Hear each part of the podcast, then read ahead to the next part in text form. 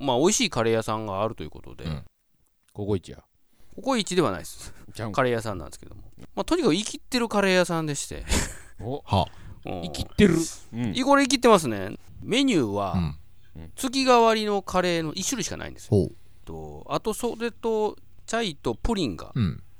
一応ある。まあメニュー的にはこの3つしかないんですよね、うん。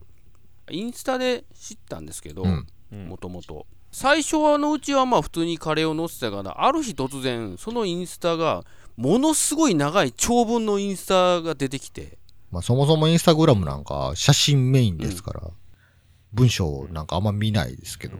なんかある日突然からなんか自分の生い立ちからなんかずーっといっぱい書き出したですよねほう。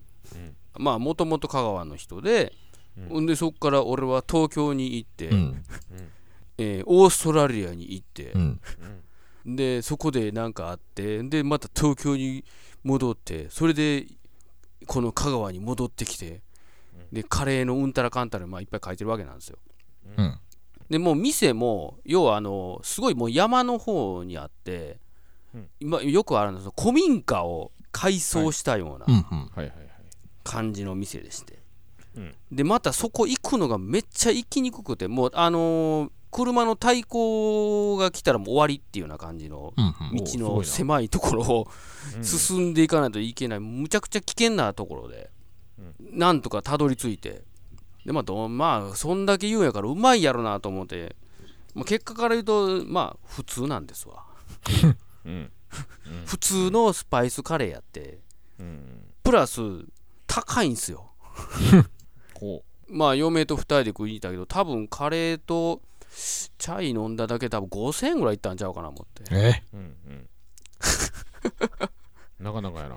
なかなかやろ。っていうのは俺もう一軒実は別に行ってるカレー屋さんがあってそこめっちゃコスパいいんですよそこも、うん。まあいわゆるスパイスカレーなんですけど、うん。食っても大体1200円ぐらいなんで、うん。生きってる割にはそんな感じの店やったんですよ。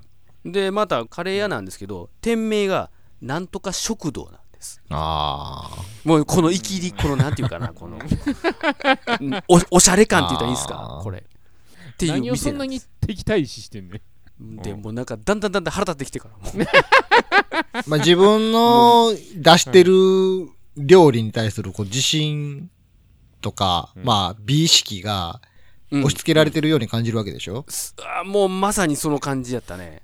だからそれでうまかったらええんやけども、言うほど普通やん思ってまあまあまあまあまあ単純にそのお前が自分で言うなよって話でしょ？それはもうこう食べた側が自然に発信することであって。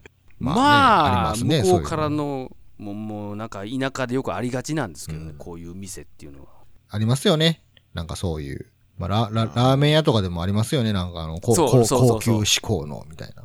そうララーメンをコースに、みたいな感じの。うまけりゃいいんですまあ、そうなんですよね。ご飯、基本的に飲食店なんか美味しいか美味しくないかだけで、その、美味しかったら嬉しい、美味しくなかったら、うん。まあ、いっかって感じやねんけど、うんその、美味しいか美味しくないか以外の価値観を、お前が乗せようとすんなよってめっちゃ思いますよね。そう。それはもうすっごいめっちゃ俺も思うんやけど。こっちに選択権よこせやって。選択権はなかったですねこっちには。ああなるほどね。そういう意味で言うとまあまあそんなに生きてるどうこうもあれやないけど、うん。まあラーメン屋であの器が異常にでかいとこ あるな。すり鉢みたいなやつで、はいはいはい。ある。いや量は普通のラーメン屋の量やと思うねんけど、うん。器がでかいからなんかすごい量少なく見えるみたいな、はいはい。あとなんやろラーメン屋のくせに置いてるティッシュがウェットティッシュっていう。の別に別に俺それ、そっちの方がええけどな。い全然吸い取らへんやん。や、なんか、油でびちょびちょになった手をウェットティッシュで拭きたい時あるんで。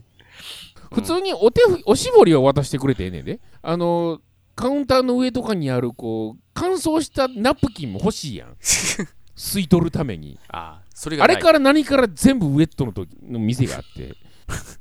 拭き取らへんっていう。ちょっと腹立ったことがある、うん。おしゃれすぎんねんみたいな、まあまあん。あんまり押し付けるなちょっと